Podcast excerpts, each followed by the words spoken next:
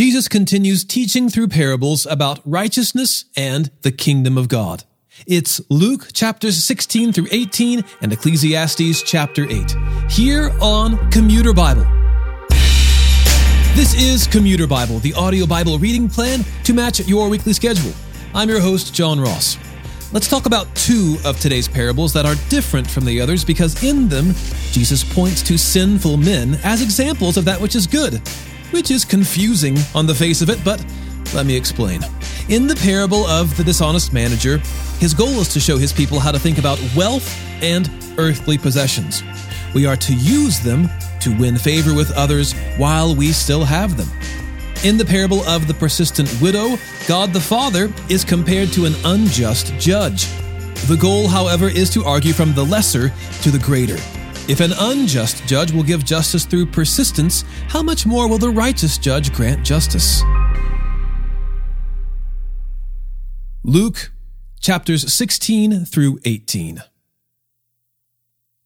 Now he said to the disciples, there was a rich man who received an accusation that his manager was squandering his possessions. So he called the manager in and asked, What is this I hear about you? Give an account of your management, because you can no longer be my manager. Then the manager said to himself, What will I do since my master is taking the management away from me? I'm not strong enough to dig. I'm ashamed to beg. I know what I'll do, so that when I'm removed from management, people will welcome me into their homes. So he summoned each one of the master's debtors. How much do you owe my master? He asked the first one. A hundred measures of olive oil, he said. Take your invoice, he told him. Sit down quickly and write fifty. Next, he asked another. How much do you owe? A hundred measures of wheat, he said. Take your invoice, he told him, and write eighty. The master praised the unrighteous manager because he had acted shrewdly. For the children of this age are more shrewd than the children of light in dealing with their own people. And I tell you, make friends for yourselves by means of worldly wealth, so that when it fails, they may welcome you into eternal dwellings. Whoever is faithful in very little is also faithful in much. And whoever is unrighteous in very little is also unrighteous in much. So if you have not been faithful with worldly wealth, who will trust you with what is genuine?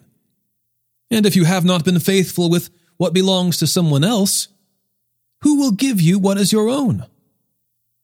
No servant can serve two masters, since either he will hate one and love the other, or he will be devoted to one and despise the other. You cannot serve both God and money. The Pharisees, who were lovers of money, were listening to all these things and scoffing at him. And he told them, You are the ones who justify yourselves in the sight of others, but God knows your hearts. For what is highly admired by people is revolting in God's sight. The law and the prophets were until John. Since then, the good news of the kingdom of God has been proclaimed, and everyone is urgently invited to enter it. But it is easier for heaven and earth to pass away than for one stroke of a letter in the law to drop out. Everyone who divorces his wife and marries another commits adultery. And everyone who marries a woman divorced from her husband commits adultery. There was a rich man who would dress in purple and fine linen, feasting lavishly every day. But a poor man named Lazarus, covered with sores, was lying at his gate. He longed to be filled with what fell from the rich man's table, but instead, the dogs would come and lick his sores. One day the poor man died and was carried away by the angels to Abraham's side. The rich man also died and was buried. And being in torment in Hades, he looked up and saw Abraham a long way off with Lazarus at his side. Father Abraham, he called out, have mercy on me and send Lazarus to dip the tip of his finger in water and cool my tongue, because I am in agony in this flame. Son, Abraham said, remember that during your life you received your good things, just as Lazarus received bad things. But now he is comforted here, while you are in agony. Besides all this, a great chasm has been fixed between us and you, so that those who want to pass over from here to you cannot. Neither can those from there cross over to us. Father, he said, then I beg you to send him to my father's house, because I have five brothers, to warn them so that they won't also come to this place of torment. But Abraham said, They have Moses and the prophets. They should listen to them. No, Father Abraham, he said, but if someone from the dead goes to them, they will repent. But he told them, If they don't listen to Moses and the prophets, they will not be persuaded if someone rises from the dead.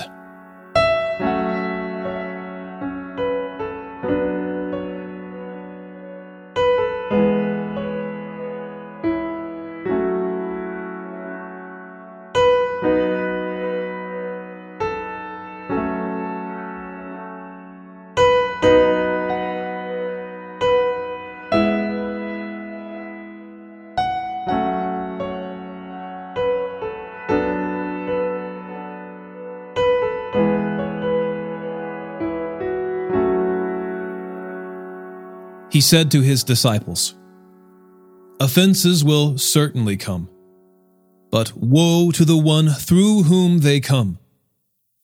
It would be better for him if a millstone were hung around his neck and were thrown into the sea than for him to cause one of these little ones to stumble. Be on your guard. If your brother sins, rebuke him, and if he repents, forgive him.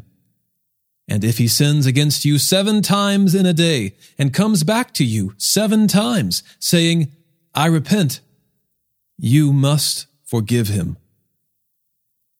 The apostles said to the Lord, Increase our faith. If you have faith the size of a mustard seed, the Lord said, you can say to this mulberry tree, Be uprooted and planted in the sea and it will obey you. Which one of you, having a servant tending sheep or plowing, will say to him when he comes in from the field, Come at once and sit down to eat? Instead, will he not tell him, Prepare something for me to eat, get ready and serve me while I eat and drink. Later you can eat and drink. Does he thank that servant because he did what was commanded. In the same way, when you have done all that you were commanded, you should say, We are unworthy servants. We've only done our duty. While traveling to Jerusalem, he passed between Samaria and Galilee. As he entered a village, ten men with leprosy met him they stood at a distance and raised their voices, saying, Jesus, Master, have mercy on us. When he saw them, he told them, Go and show yourselves to the priests. And while they were going, they were cleansed. But one of them, seeing that he was healed, returned and, with a loud voice, gave glory to God. He fell face down at his feet thanking him. And he was a Samaritan. Then Jesus said, Were not ten cleansed? Where are the nine? Didn't any return to give glory to God except this foreigner? And he told him, Get up and go on your way. Your faith has saved you. When he was asked by the Pharisees when the kingdom of God would come, he answered them. The kingdom of God is not coming with something observable. No one will say, See here, or there. For you see, the kingdom of God is in your midst. Then he told the disciples, The days are coming when you will long to see one of the days of the Son of Man, but you won't see it. They will say to you, See there, or See here. Don't follow or run after them. For as the lightning flashes from horizon to horizon and lights up the sky, so the Son of Man will be in his day. But first, it is necessary that he suffer many things and be rejected by this generation. Just as it was in the days of Noah, so it will be in the days of the Son of Man. People went on eating, drinking, marrying, and being given in marriage until the day Noah boarded the ark and the flood came and destroyed them all. It will be the same as it was in the days of Lot. People went on eating, drinking, buying, selling, planting, building. But on the day Lot left Sodom, fire and sulfur rained from heaven and destroyed them all. It will be like that on the day the Son of Man is revealed. On that day, a man on the housetop whose belongings are in the house must not come down to get them. Likewise, the man who is in the field must not turn back. Remember Lot's wife. Whoever tries to make his life secure will lose it, and whoever loses his life will preserve it. I tell you, on that night, two will be in one bed, one will be taken, and the other will be left. Two women will be grinding grain together. One will be taken, and the other left. Where, Lord? They asked him. He said to them, where the corpse is, there also the vultures will be gathered.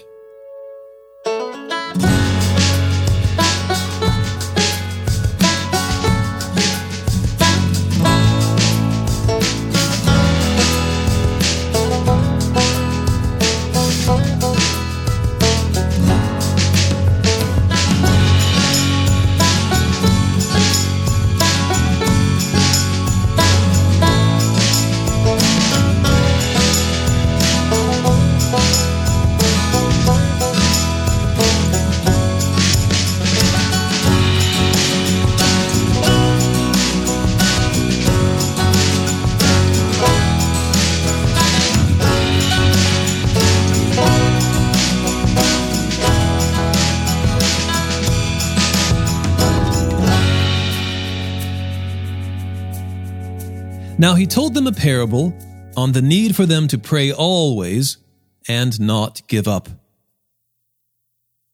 There was a judge in a certain town who didn't fear God or respect people.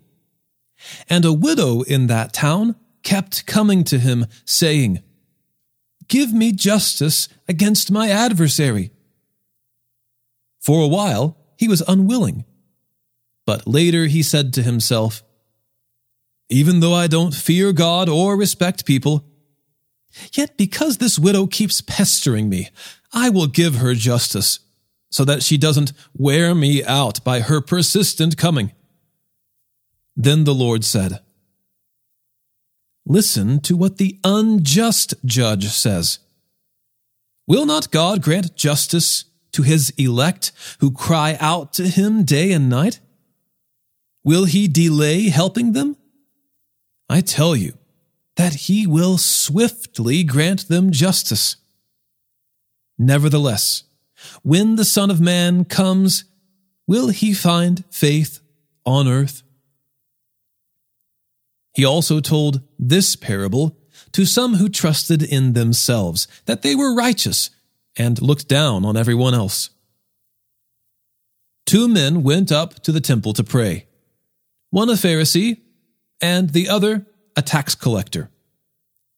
The Pharisee was standing and praying like this about himself God, I thank you that I'm not like other people greedy, unrighteous, adulterers, or even like this tax collector. I fast twice a week. I give a tenth of everything I get. But the tax collector, standing far off, would not even raise his eyes to heaven, but kept striking his chest and saying, God, have mercy on me, a sinner. I tell you that this one went down to his house justified rather than the other. Because everyone who exalts himself will be humbled, but the one who humbles himself will be exalted. People were bringing infants to him so that he might touch them. But when the disciples saw it, they rebuked them. Jesus, however, invited them. Let the little children come to me, and don't stop them, because the kingdom of God belongs to such as these. Truly, I tell you, whoever does not receive the kingdom of God like a little child will never enter it. A ruler asked him, Good teacher, what must I do to inherit eternal life? Why do you call me good? Jesus asked him. No one is good except God alone. You know the commandments do not commit adultery, do not murder, do not steal, do not bear false witness, honor your father and mother. I have kept all these from my youth, he said. When Jesus heard this, he told him, You still lack one thing. Sell all you have and distribute it to the poor, and you will have treasure in heaven. Then come, follow me. After he heard this, he became extremely sad because he was very rich. Seeing that he became sad, Jesus said, How hard it is for those who have wealth to enter the kingdom of God. For it is easier for a camel to go through the eye of a needle than for a rich person to enter the kingdom of God. Those who heard this asked, Then who can be saved? He replied, What is impossible with man is possible with God. Then Peter said, Look, we have left what we had and followed you. So he said to them, Truly I tell you, there is no one who has left a house, wife, or brothers or sisters, parents or children, because of the kingdom of God, who will not receive many times more at this time, and eternal life in the age to come. Then he took the twelve aside and told them, See, we are going up to Jerusalem. Everything that is written through the prophets about the Son of Man will be accomplished. For he will be handed over to the Gentiles and he will be mocked, insulted, spit on. And after they flog him, they will kill him, and he will rise on the third day. They understood none of these things. The meaning of the saying was hidden from them, and they did not grasp what was said. As he approached Jericho, a blind man was sitting by the road begging. Hearing a crowd passing by, he inquired what was happening. Jesus of Nazareth is passing by, they told him. So he called out, Jesus, son of David, have mercy on me. Then those in front told him to keep quiet, but he kept crying out all the more, Son of David, have mercy on me. Jesus stopped and commanded that he be brought to him. When he came closer, he asked him, What do you want me to do for you? Lord, he said, I want to see. Receive your sight, Jesus told him.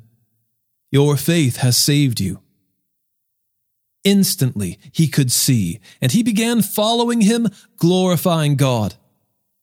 All the people, when they saw it, gave praise to God.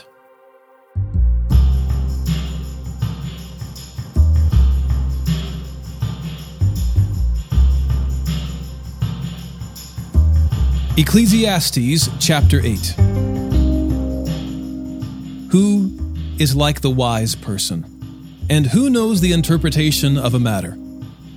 A person's wisdom brightens his face, and the sternness of his face is changed. Keep the king's command because of your oath made before God. Do not be in a hurry. Leave his presence and don't persist in a bad cause since he will do whatever he wants. For the king's word is authoritative, and who can say to him, What are you doing? The one who keeps a command will not experience anything harmful, and a wise heart knows the right time and procedure. For every activity, there is a right time and procedure, even though a person's troubles are heavy on him. Yet no one knows what will happen because who can tell him what will happen? No one has authority over the wind to restrain it, and there is no authority over the day of death. No one is discharged during battle, and wickedness will not allow those who practice it to escape.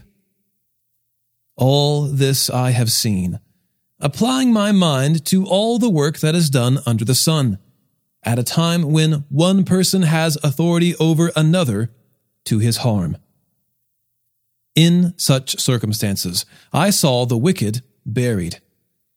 They came and went from the holy place, and they were praised in the city where they did those things. This too is futile.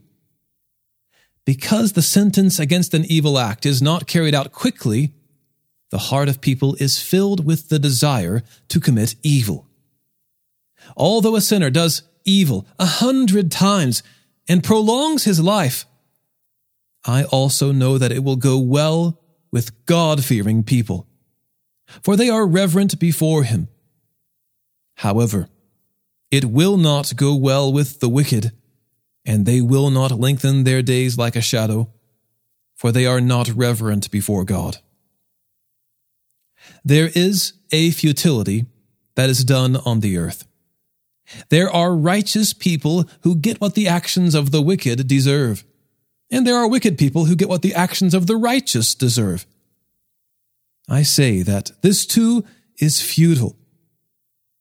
So I commended enjoyment, because there is nothing better for a person under the sun than to eat, drink, and enjoy himself.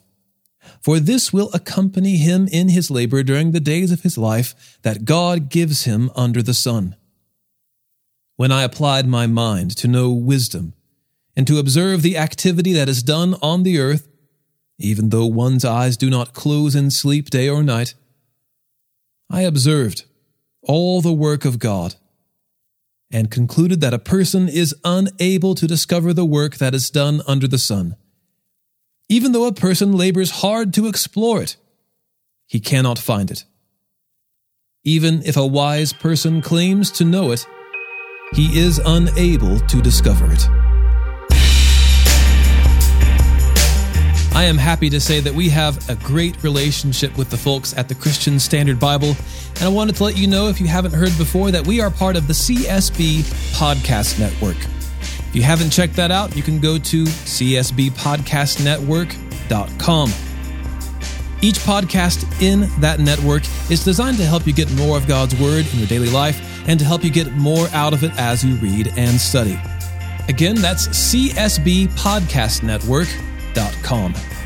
Today's episode was narrated and orchestrated by me, John Ross, and co produced by Bobby Brown, Caitlin Ron, Eric Williamson, and the Christian Standard Bible. Thanks for listening, and remember, happy is the one whose delight is in the Lord's instruction, and he meditates on it day and night.